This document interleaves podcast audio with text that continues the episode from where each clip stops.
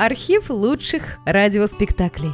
Друзья, мы обращаемся к тем, кто слушает наш канал. В последнее время канал сильно вырос и приобрел новую аудиторию. Содержать канал все сложнее. Надо обслуживать технику, хостинг, каналы связи, обеспечивать выход выпусков. Работа будет продолжена в любом случае. Выложена совсем малая часть материала. Обращаемся к вам за помощью. Будем благодарны любому пожертвованию в пользу канала. Спасибо! Реквизиты и способы связи в описании канала.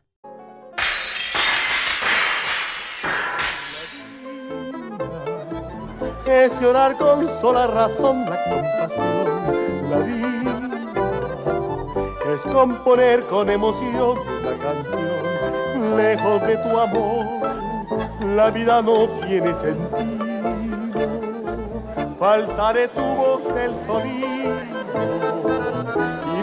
besos el sabor.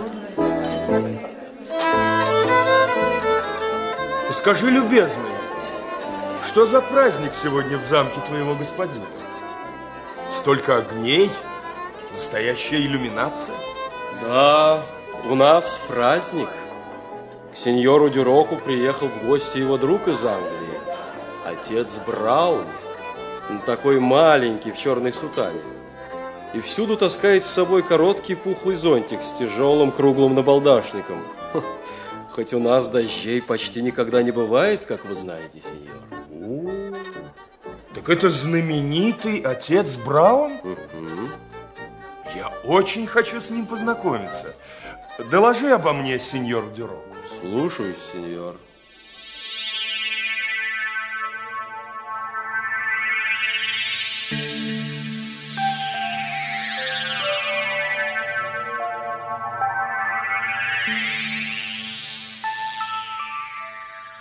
Гильберт Кейт Честертон. Тайна отца Брауна.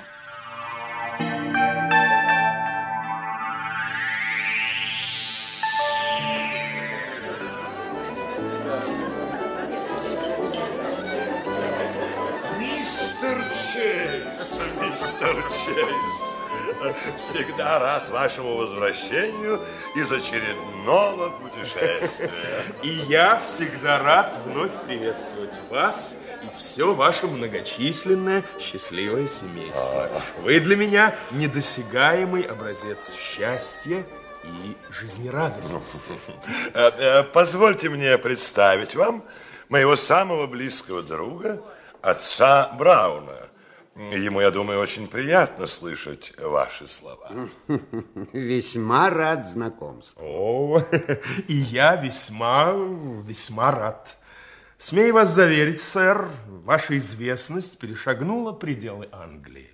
А ваше участие в расследовании человека о двух бородах – одно из величайших достижений научного сыска. Ну, вы преувеличиваете. Нисколько. Мы знакомы с достижениями Дюпена, Лекока, Шерлока Холмса, Ника Картера и прочих вымышленных сыщиков, но мы видим, что ваш метод резко отличается от методов других детективов, как вымышленных, так и настоящих. Кое-кто даже высказывал предположение, что у вас просто нет метода. Простите, да, нет метода. Боюсь, что это у них нет разума. Я имею в виду э, строго научный метод. Эдгар По в превосходных диалогах пояснил метод Дюпена всю прелесть его жизненной логики. Доктору Уотсону приходилось выслушивать от Холмса весьма точные разъяснения с упоминанием мельчайших деталей. Но вы, отец Браун, кажется, никому не открыли своей тайны. Мне говорили, что вы отказались читать в Америке лекции на эту тему. Да, да, отказался. Ваш отказ вызвал массу толков. Надо вам сказать, что в Штатах как следует поломали голову над убийством Галлупа и Штейна, и над убийством старика Мортона, и над двойным преступлением Делмона. Вы всегда попадали в самую точку, но никому не говорили, откуда вам все это известно. Естественно, многие решили, что вы, так сказать, все знаете, не глядя. В общем, разговоров много, но если вы хотите покончить с болтовней, откройте вашу тайну. Хорошо, хорошо. Вам я открою тайну.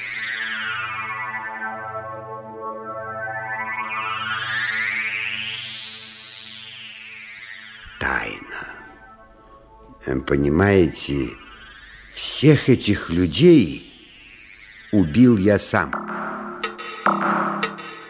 Что? Я сам убил всех этих людей, поэтому я и знал, как все это было. Сыщик в сутане, убийца. Сотни жертв отца Брауна. Невиданный доселе преступник, разоблаченный пойман.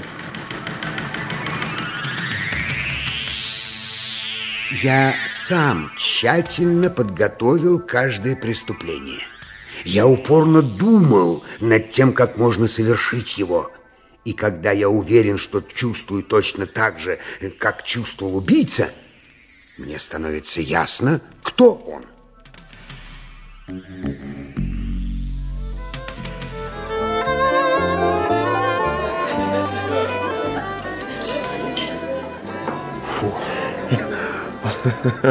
Ну и напугали же вы меня. Я на минуту поверил, что вы их действительно поубивали. Вы хотите сказать, что каждый раз пытались э, восстановить психологию? Нет, нет, нет, я решительно протестую. Нет. Ну, вот что получается, когда заговоришь о серьезных вещах. Просто хоть не говори. Ну, хорошо. Еще раз. Я вижу, как я сам, как мое «я» совершает все эти убийства. Разумеется, я не, не убивал моих жертв физически, но ведь дело не в этом. Их мог убить и кирпич. Я думал и думал, как человек доходит до такого состояния, пока не чувствовал, что сам дошел до него. И не хватает только последнего толчка.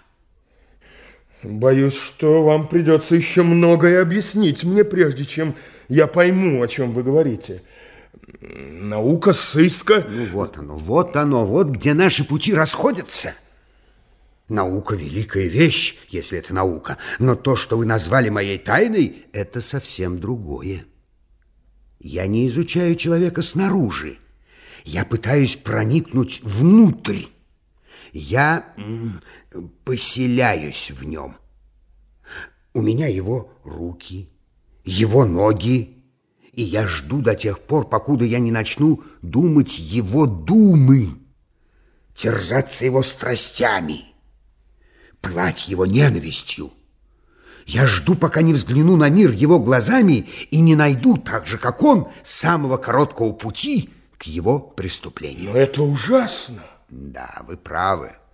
Это такое упражнение, что лучше о нем и не рассказывать. Э, вероятно, я плохо объяснил, но все это сущая правда. Сеньоры, сеньоры, э, прошу попробовать это старинное испанское вино. О. Его цвет, особенно в бликах каминного огня, э, как рубин. Да, да. В этом бокале, в этих переливающихся красных огнях я вижу, вижу отцветы гирлянд. Это напомнило мне другие гирлянды. О, отец Браун, кажется, привез с собой много новых тайн. За то время, что мы с ним не встречались, ему пришлось столкнуться с занятными людьми. Да, я слышал об этих историях, но у меня нет к ним ключа. Может быть, вы мне кое-что разъясните? Может быть, вы расскажете, как проникли в душу преступника? -м, это вино, его цвет, он как бы обернулся для меня алым закатом. Вот закат раскололся, и алые фонарики повисли на деревьях сада. Алые блики заплясали в пруду. Да, я как сейчас помню.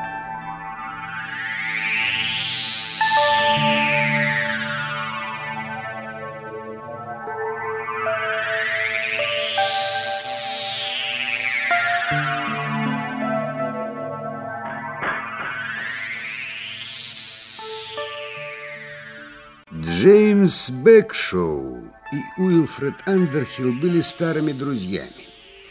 Они очень любили совершать ночные прогулки, во время которых мирно беседовали, бродя по лабиринту тихих, словно вымерших улиц большого городского предместья, где оба они жили. Бэкшоу служил профессиональным сыщиком в полиции, Андерхилл был любитель и горячо увлекался розыском преступников. Вы знаете, Андерхилл, наша работа, пожалуй, единственная на свете в том смысле, что действия профессионала люди заведомо считают ошибочными. Да-да.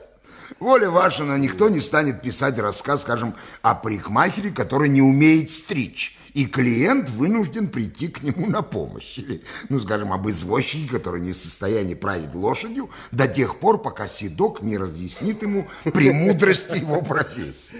Но при всем том, я отнюдь не намерен отрицать, что мы очень часто склонны избирать наиболее протаренный путь. Ну, без сомнения. Нет, подождите, вы не спешите с выводами. Не следует упускать из виду тот факт, что полисмен, хотя и не может порой догадаться, зато вполне может заведомо знать наверняка. Ну, поскольку я полисмен, меня радует, что полиция знает так много, ведь всякий стремится работать на совесть. Но, вы знаете, порой я задаюсь вопросом, не слишком ли много знает полиция? Да, но но неужели вы всерьез можете утверждать, что знаете все о любом встречном, который попадется вам на улице? А? Ну, допустим, ну, допустим, вот, вот, вот сейчас. Так. Вот из этого дома Ну? выйдет человек. И разве вы про него все знаете? Безусловно. Если он хозяин этого дома. Ну, например, вот этот дом арендует литератор. Румын по национальности, английский поданный. Обычно он живет в Париже, но сейчас временно переселился сюда, чтобы поработать над какой-то пьесой в стихах. Его имя и фамилия Озрик Орм, пожалуйста. Нет, я имел в виду всех людей, которые попадаются вам на улице. Ну, всех. Я думаю, я думаю, до чего все кажется странным. Странным, новым, безликим. Эти, эти вот высокие глухие стены, эти дома, которые утопают в садах, эти их обитатели. Право же, вы не можете знать их всех. Ну, некоторых, некоторых я все-таки знаю. Вот, скажем, за этой оградой, вдоль которой мы сейчас с вами идем, находится сад. Принадлежит этот сад сэру Хэмфри Гвину, хотя обычно его называют просто судья Гвин. Вот, соседним домом владеет богатый торговец сигарами. Вот, ну, а вот тот дом, вот-вот, следующий, Да. по порядку, видите? Да-да-да.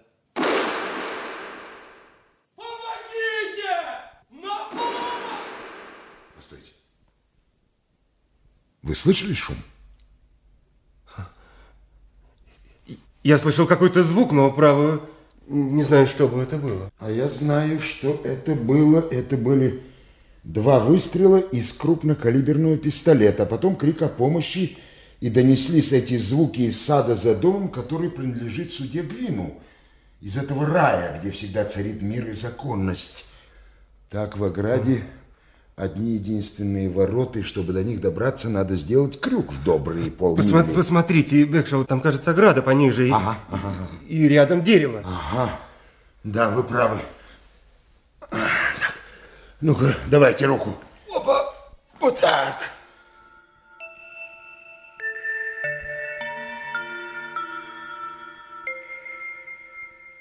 В этот ночной час сад судьи Гвина выглядел весьма своеобразно. Он был обширен и тянулся по незастроенной окраине города, прилегая к высокому темному дому, который стоял последним в конце улицы. Дом этот можно было бы назвать темным в самом прямом смысле слова, потому что ставни его были закрыты наглухо, и ни один луч света не проникал наружу через щели. Но зато в саду, который прилегал к дому и, казалось, тем более должен бы быть окутан тьмой, кое-где, как будто после фейерверка, мерцали, догорая искры. Это светились гирлянды цветных лампочек, которыми были унизаны деревья.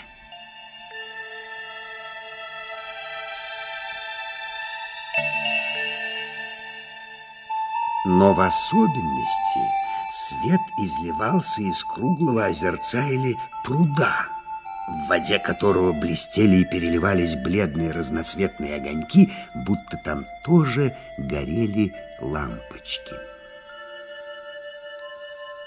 Может быть, у него торжественный прием? Похоже, что сад иллюминирован. Нет, нет, просто у него такая прихоть. И думается мне, он предпочитает наслаждаться этим зрелищем в одиночестве. Обожает забавляться своей маленькой электрической сетью, а щит с переключателями находится вот в той пристройке ага. или флигеле, где он работает и хранит свои бумаги. Его близкий приятель Буллер утверждает, что когда горят цветные лампочки, обычно это верный признак, что его лучше не беспокоить. А, это нечто вроде красного сигнала, предупреждения об опасности, да? Да. Боюсь, что это и есть такой сигнал. Боже, правы. Смотрите. Мерцающее световое кольцо, похожее на нимб, окаймлявшее круглый пруд, прерывали две черные черты или полосы. Это были длинные черные ноги человека, который лежал ничком у пруда, уронив голову в воду. Скорей, скорей сюда. Тихо. Тихо, тихо, тихо, тихо. По-моему, за деревом кто-то скрывается. Что вы делаете? Что, что вы делаете? Я репортер. Аннерхилл. Да. Сделайте милость. Бегите к пруду и посмотрите, да. что там. Да, я мигом. Что вы здесь делаете? Кто вы такой? Имя, фамилия? Я Майкл Флут. Я смею заверить, тут ни при чем. Когда я пришел, он уже лежал мертвый, и мне стало страшно. Я из газеты и хотел взять у него интервью. Понимаете? А почему вы перелезли через ограду? Это ваши следы. Ваши, они тянутся по аллее к цветочной клумбе. Да, но газетному репортеру приходится иногда перелезать через ограды, чтобы взять интервью. Я долго стучал в парадную дверь, но так и не достучался. Дело в том, что лакей куда-то отлучился. А почему вы знаете, что он отлучился? Да потому что не я один лазаю через садовые ограды. Весьма вероятно, что и вы только что сделали то же самое. Во всяком случае, и лакей это сделал. Я только минуту назад видел, как он спрыгнул с ограды возле калитки по ту сторону сада. Но чего он не воспользовался калиткой? Ну, а я почем знаю? Вероятно, от того, что она заперта. Но спрашивайте у него, а не у меня. Вон он, кстати, возвращается. Хорошо. Майкл Флут, да? Да, Майкл Флут. Скажите, может ли кто-нибудь в этой округе удостоверить вашу личность? Да таких и по всей стране немного отыщется. Я только недавно приехал сюда из Ирландии. Единственный, кого я знаю в этих краях, это священник церкви святого Доминика, отец Браун. Отец Браун? Да. Хорошо. Любезный, подойдите сюда. Вы, кажется, прислуживаете судье Гвину? Да, сэр. Прошу вас пойти в дом, позвонить по телефону в церковь Святого Доминика и попросить отца Брауна приехать сюда как можно скорее. Только смотрите без фокусов. Слушаю, сэр.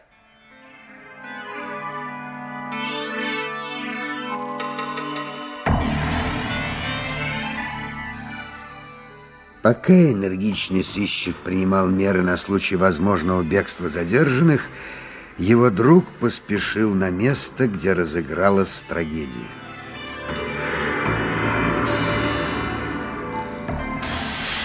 Мертвый человек, при самом беглом осмотре сразу же стало ясно, что он действительно мертв, лежал, уронив голову в пруд и мерцающее искусственное освещение окружало его голову каким-то подобием светотатственного нимба. Лицо у него было изможденное и неприятное. Голова совсем облысела, только по бокам еще курчавились редкие пряди, седоватые с остальным отливом. И хотя висок размозжила пуля, Андерхилл сразу узнал черты, которые видел на многочисленных портретах сэра Хэмфри Гвинна. На покойном был фрак. Его длинные, тонкие, как у паука, ноги чернели, раскинутые в разные стороны на крутом берегу.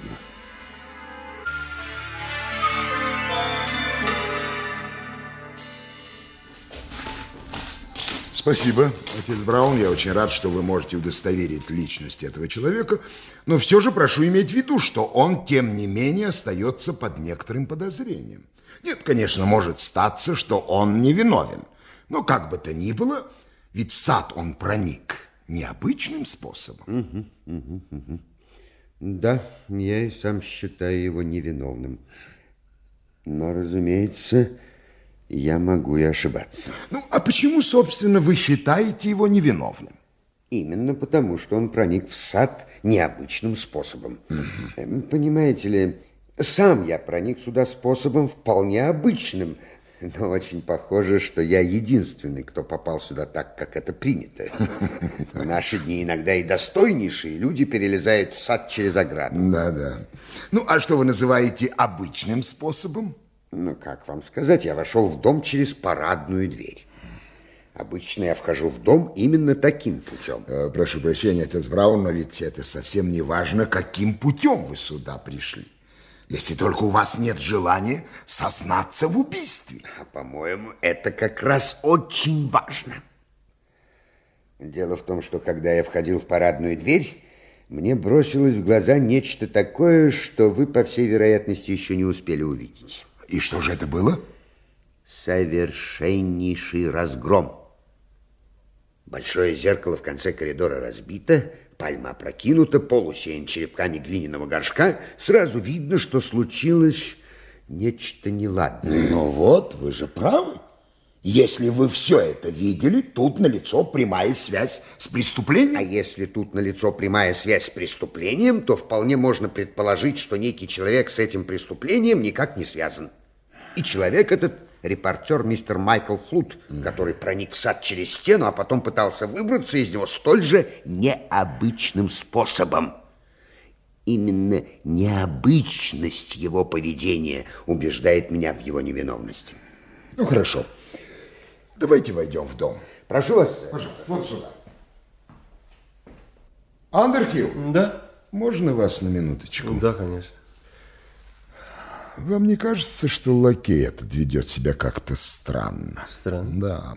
Он утверждает, что его фамилия Грин, но я сомневаюсь в его правдивости. Несомненно, лишь одно. Он действительно служил у судьи. И, по всей видимости, другой постоянной прислуги здесь не было. Но, понимаете, к величайшему моему удивлению, он клянется, что его хозяин вообще не был в саду. Ни живой, ни мертвый. То есть как? Да.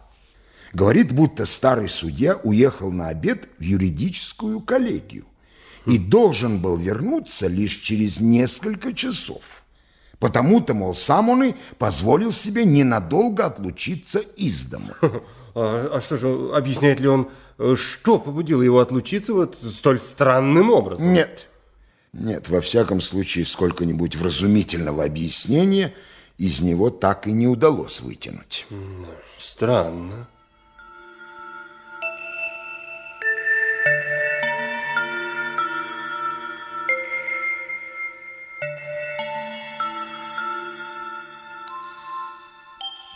За боковой дверью начиналась длинная, тянущаяся через все здание прихожая, куда вела со стороны фасада парадная дверь.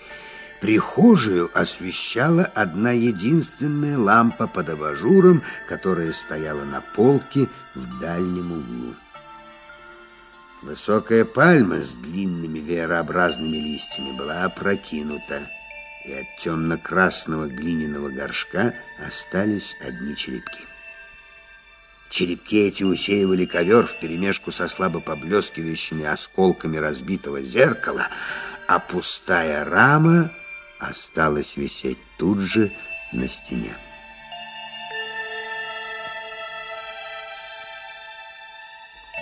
Да, вы правы, отец Браун. Вот совершенно ясно, здесь была настоящая схватка. По всей видимости, схватка между Гвином и его убийцей. Несомненно, несомненно, что здесь имело место некое происшествие. Ну, конечно, происшествие действительно имело место.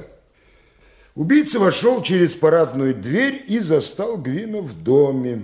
Может быть, даже сам Гвин его и впустил. Хм.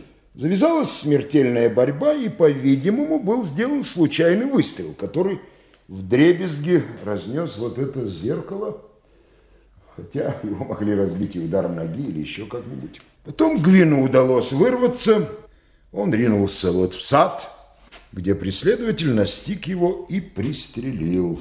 Хм.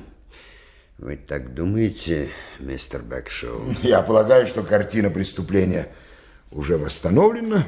Ну, разумеется, мне необходимо тщательно осмотреть остальные комнаты.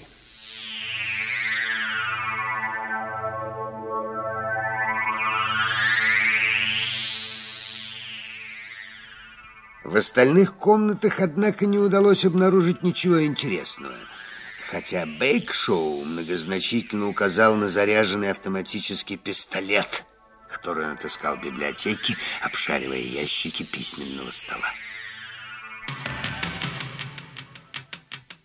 Похоже, что судья ожидал покушения.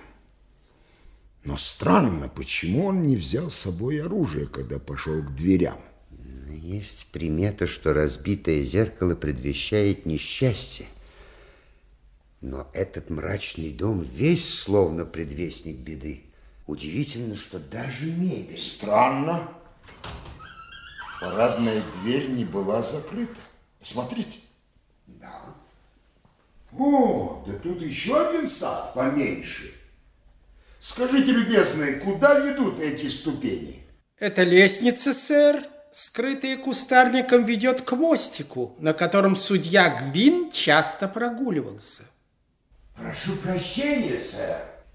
Добрый вечер. Отец Браун, с кем вы разговариваете? Насколько я понимаю, это знаменитый поэт мистер Орн.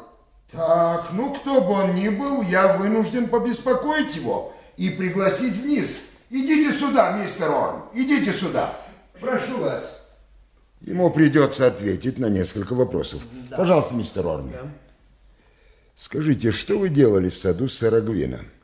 Э, видите ли, я намеревался зайти к моему соседу, угу. но мне не удалось этого сделать. По какой причине? Я долго звонил у калитки, но никто не открывал на мои звонки. Но дверь, собственно, и не была закрыта, как мы сейчас установили. Хм. Да и к тому же, я думаю, час был для посещений довольно поздний. Это для вас. Ну, хорошо. Ну что, отец Браун, я думаю, здесь оставаться нам далее не к чему. Да, пожалуй, мистер Бэкшоу.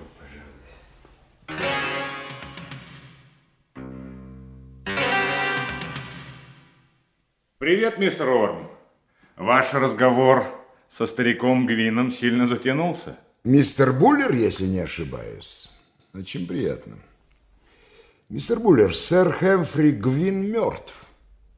Я веду следствие и вынужден просить у вас объяснения. Ах, вот оно что. Я только хотел сказать, что два часа назад, когда я шел мимо, мистер Орм входил вот в эти ворота. Э, вероятно, намереваясь повидаться с сэром Хэмфри Гвином. Да, но он утверждает, что так и не повидался с ним, даже в дом не входил. Долго же ему пришлось проторчать под дверью. Да и вам долго пришлось проторчать на улице. Я ушел к себе. Написал несколько писем, а потом вышел их отослать. Хорошо, мистер Буллер, вам придется дать показания несколько позже. Доброй ночи. Или, вернее, доброго утра.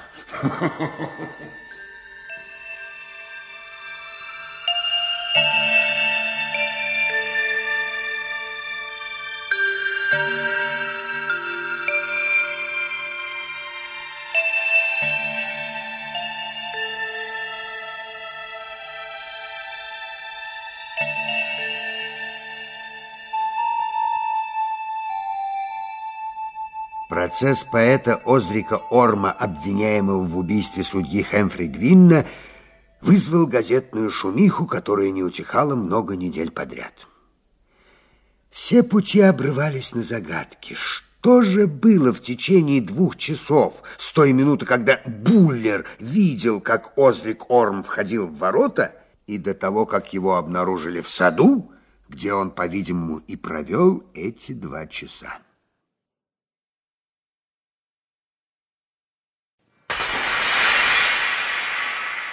Времени этого было вполне достаточно, чтобы совершить добрых полдюжины убийств. И обвиняемый вполне мог совершить их просто от нечего делать, ибо он не сумел сколько-нибудь вразумительно объяснить, что же все-таки делал. Обвиняемый мистер Орн имел полную возможность убить судью, так как парадная дверь не была заперта, а боковая, ведущая в сад, и вовсе открыта. Мистер Бэкшоу, прошу вас дать показания по этому делу. Ваша честь, преступление было совершено в прихожей, так как там мы обнаружили явные следы схватки. Разбито зеркало, пальма опрокинута и всюду осколки. К тому же Впоследствии полиция нашла пулю, которая попала в зеркало. И, наконец, зеленая арка, благодаря которой обнаружили подсудимого, была очень похожа на тайное укрытие. Благодарю вас. А что скажет адвокат сэр Мэтью Блейк? Господа судьи, господа присяжные, я задаю вопрос. Для чего, спрашивается, человеку самому лезть в ловушку? Откуда заведомо нет выхода?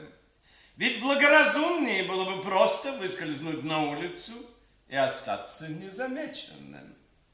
И второе. Причины или мотивы убийства неизвестны. Они по-прежнему окутаны тайной. Воистину, поединок по этому вопросу между адвокатом сэром Мэтью Блейком и сэром Артуром Трейверсом, столь же блестящим юристом, выступающим в роли обвинителя, закончился в пользу подсудимого. Зато когда перешли к рассмотрению загадочных действий, которые Озрик Орм совершил в ночь убийства, обвинитель сумел выступить с большим эффектом.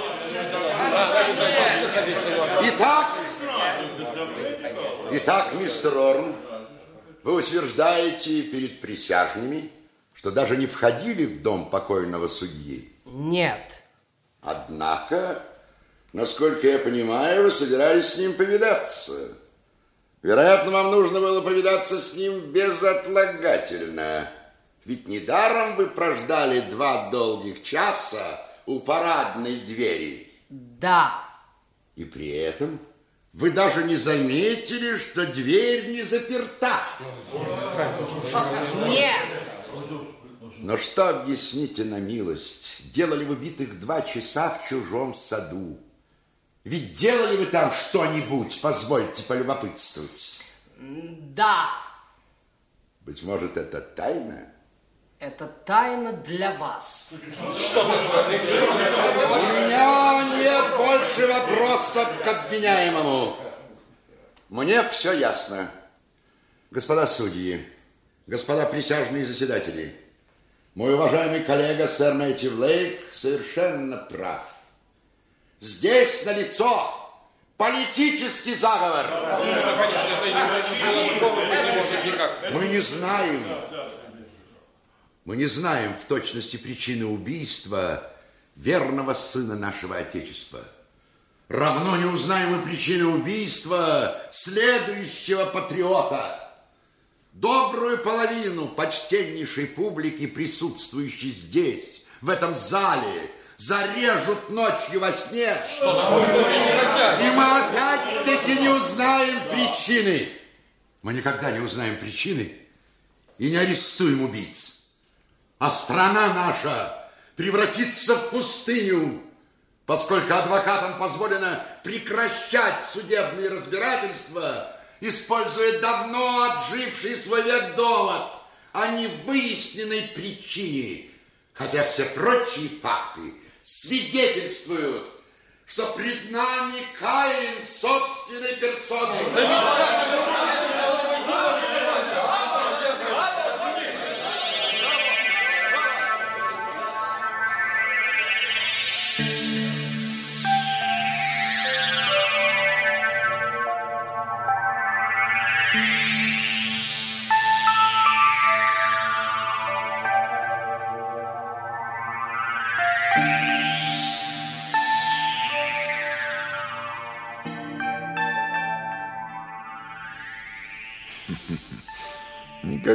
еще не видел, чтобы сэр Артур так волновался. Да, да, да. Очень волновался. Некоторые утверждают, что он впервые приступил все и всяческие границы и полагают, что прокурору, видите ли, не пристало подобное мститель. Не забывайте, ведь он был другом покойного Гвейна. Смею полагать, что именно поэтому он вел себя столь несдержанно при разборе дела. Но мне представляется сомнительным, Вправе ли кто-нибудь руководствоваться при подобных обстоятельствах личными чувствами? Нет, конечно, нет, и на это он не пошел бы ни в коем случае. Готов биться об заклад, что сэр Артур Траверс никогда бы не стал руководствоваться только личными чувствами, сколько бы сильны они ни были. Нет, он слишком дорожит своим общественным положением, он совершенно убежден в своей правоте и, возможно, надеется возглавить политическое движение против того заговора, о котором он говорил с такой Да, страстью. да. Конечно. И у него непременно были веские причины требовать осуждения Орма. И не менее веские причины полагать, что требование это будет удовлетворено. Ведь все факты говорят в его пользу. Да, и такая самоуверенность не сулит обвиняемому ничего доброго. Ну, отец Браун, каково ваше мнение относительно того, как ведется у нас судебный процесс? Что ж, пожалуй, более всего меня поражает одно прелюбопытнейшее обстоятельство. Оказывается, парик может преобразить человека до неузнаваемости. Да-да. Вот вы удивляетесь, что обвинитель метал громы и молнии. А мне довелось видеть, как он на минутку снимал свой парик. И право же передо мной оказывался совершенно другой человек. Ну, начнем с того, что он совсем лысый. Ну, боюсь, что это никак не могло помешать ему метать громы и молнии. Видите ли, мыслимо построить защиту на том факте, что обвинитель лыс. Ведь верно, да, Браун? Верно, верно, но, но лишь отчасти. Э, Говоря откровенно, я размышлял о том, как в сущности мало люди одного круга знают о людях, принадлежащих совершенно другому кругу. Ну вот, допустим, я оказался бы среди людей, слыхом не слыхавших про Англию. Допустим, я рассказал бы им, что у меня на родине живет человек, который даже под страхом смерти не задаст ни одного вопроса, покуда не выдрузит на голову сооружение из конского волоса с мелкими косичками на затылке и седоватыми кудряшками по бокам. Они сочли бы это просто нелепой прихотью. Конечно, поскольку понятия не имеют ни об английских юристах, ни о юристах вообще. Ну, а юрист, в свою очередь, он же совершенно не знает, что такое поэт. Ему кажется нелепым, что Орм гулял по изумительно красивому саду часа два, предаваясь полнейшему безделью. Но поэт примет как должное, если узнает, что некто бродил по саду целых десять часов. Десять часов подряд и сочинял стихотворение. Да, это так. Хм. Странно, что даже защитник Орма ничего тут не понял. Ведь ему и в голову не пришло задать обвиняемому вопрос, который напрашивался сам собой. Ну и что же это за вопрос? Действительно. Ну, помилуйте. Разумеется. Разумеется, нужно было спросить, какое стихотворение Ормс сочинял в ту ночь. Какая именно строчка ему не удавалась. Поймите, Орм занимался в саду своей работой. Да, да, да. Ваши доводы превосходны. Ну да, да зачем же он скрывался? Зачем лез по винтовой лесенке наверх и торчал там? Ведь лесенка это никуда не вела. О, помилосердствуйте, да именно за тем, что она никуда не вела. Ведь это же яснее ясного. Ведь всякий, кто хоть мельком видел галерею над садом, уводящего ночную тьму, легко может понять, что творческую душу неудержимо повлечет туда, как малого ребенка. Ведь вид, который открывается оттуда, это нечто вроде колдовской перспективы, вроде взгляда на небо сверху вниз, когда звезды словно растут на деревьях, а светящийся пруд подобен луне, упавшей на землю, как в волшебной сказке, одной из тех, что рассказывает нам на сон грядущий. Да, да, Орм мог созерцать это до бесконечности. Вот вы говорили о том, что человека должны судить равные ему. Но ведь среди присяжных не было поэтов. Отец Браун, вы говорите так, будто вы сами поэт. Да, благодарение Господу, это не так. И вас, избави Бог, узнать, какое жесточайшее презрение испытывает этот поэт ко всем нам.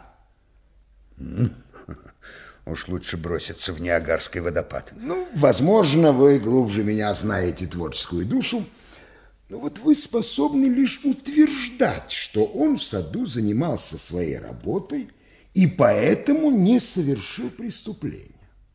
Но ведь в равной мере можно принять за истину, что он при этом и совершил преступление. И потом позвольте спросить, кто, кроме него, мог совершить преступление? Кто? Угу. А, ну что ж, а разве вы не подозреваете лакея по фамилии Грин? Ведь он дал довольно путанные показания. Так, значит, по-вашему, стало быть, выходит, что преступление совершил Грин? Я глубоко убежден в обратном. Я только спросил ваше мнение относительно этого странного происшествия. Ведь Грин отлучался по пустяшной причине. Просто-напросто захотелось выпить, или пошел на свидание, ну, или что-нибудь в этом роде. Он вышел в дверь, а обратно перелез через садовую изгородь. Иными словами, это значит, что дверь он оставил распахнутой, а когда вернулся, она уже была закрыта. Почему? Да потому что некий незнакомец некий незнакомец уже вышел и закрыл за собой дверь. Убийца? И вы знаете, кто? Я знаю, как он выглядит.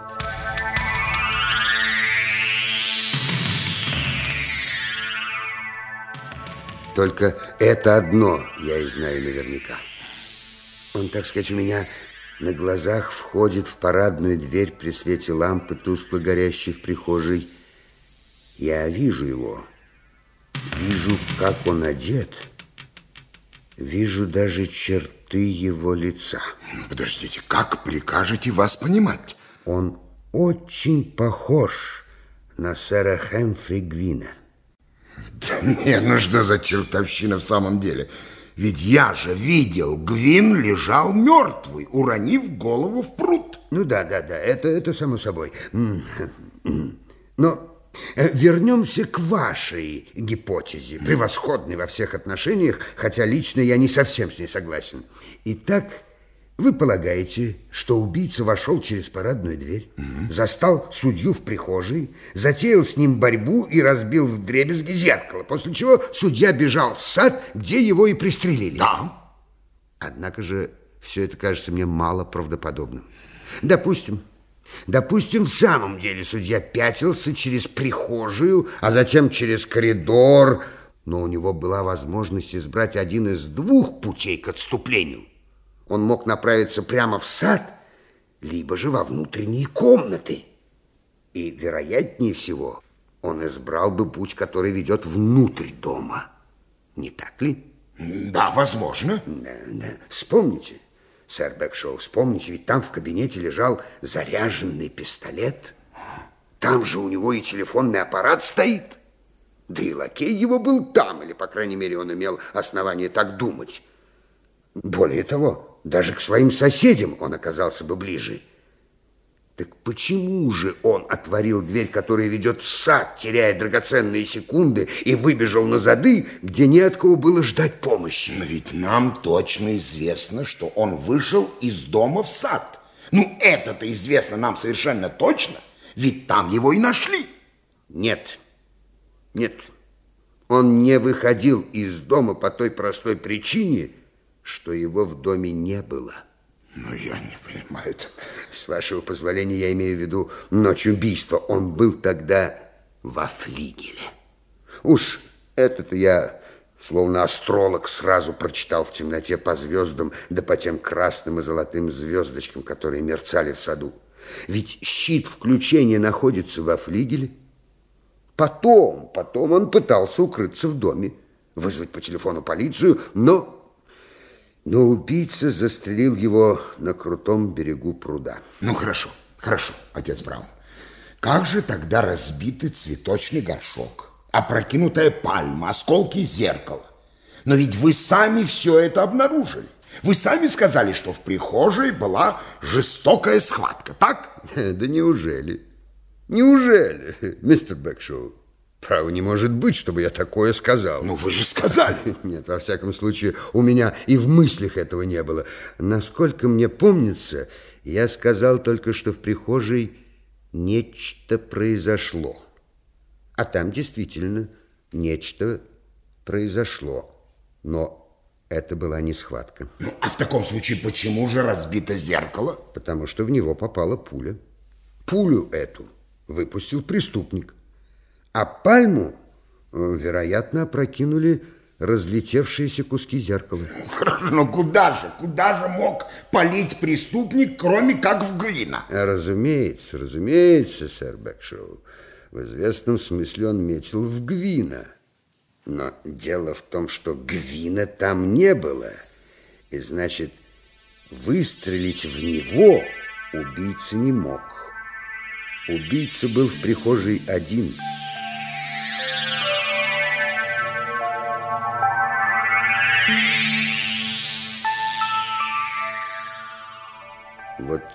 меня перед глазами зеркало. То самое, что висело тогда в углу, еще целехонькое, а над ним длиннолистная пальма. Вокруг полумрак. В зеркале отражаются серые однообразные стены, и вполне может почудиться, что там в зеркале коридор. И еще может почудиться, что человек, отраженный в зеркале, идет из внутренних комнат. Вполне может почудиться, будто это хозяин дома, если только отражение имело с ним хотя бы самое отдаленное сходство.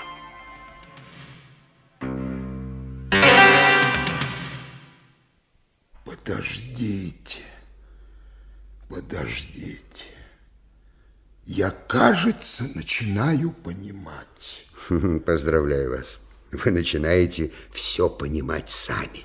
Вы начинаете понимать, от чего все подозреваемые в этом убийстве заведомо невиновны.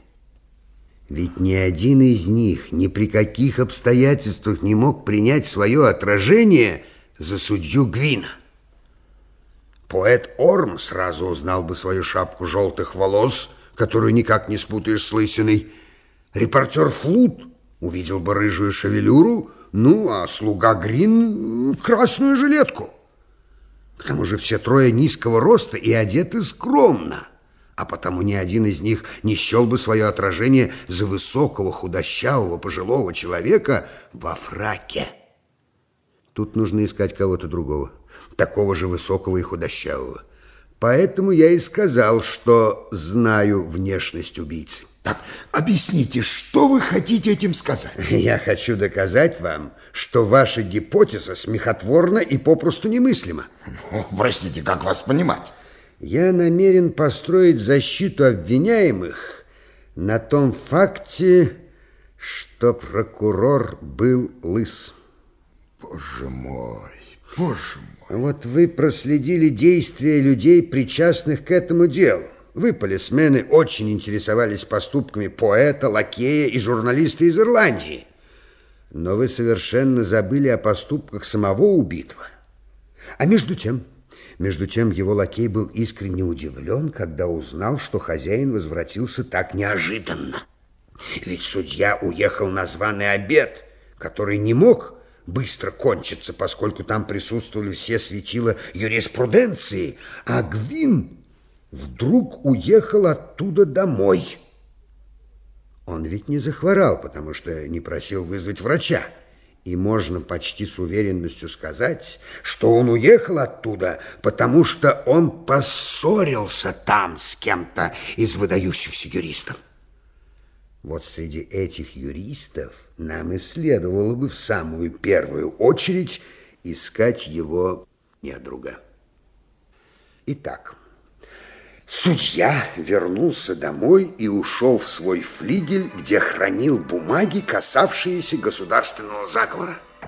А выдающийся юрист, который знал, что в этих бумагах содержатся улики против него, последовал за судьей, намеревавшимся его уличить.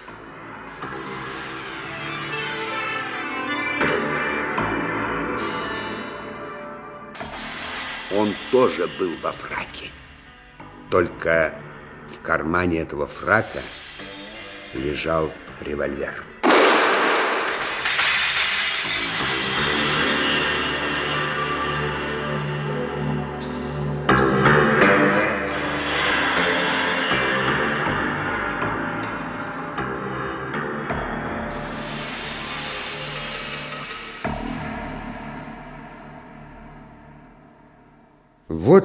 И вся история. Да. И ведь никто даже не заподозрил бы истины, если б не зеркало. Да, да, да, действительно. Странная эта штука, Бэкшоу, зеркало, а? Хм. Рама, как у обыкновенной картины, а между тем в ней можно увидеть сотни различных картин, причем живых и мгновенно исчезающих навеки. Но мы можем, будто с помощью заклинания, вызвать из небытия то, что увидел сэр Артур Трейверс. Он увидел в зеркале свое собственное отражение, которое он принял за судью Гвинна. Да. Кстати, Бекшоу. Да. В ваших словах была и доля истины. Да, я рад это слышать. И какие же это слова? Вы сказали, что у сэра Артура, вероятно, есть веские причины отправить Орма на виселицу. Сенсация! Сенсация! Сэр Артур Треверс мертв. Вот как. Стало быть, Он застрелился. Да. Он снова выстрелил в того же самого человека, только уже не отраженного в зеркале. Es escuchar su corazón, no la razón, la vida. Y tus miradas, el color, es el calor, la vida. Es gozar de sus maravillas, es esperar con alegría, jamás conocer el dolor. La vida es llorar con sola razón la compasión. La vida es componer con emoción una canción. Lejos de tu amor, la vida no tiene sentido. Falta de tu voz el sonido y de tus besos el sabor.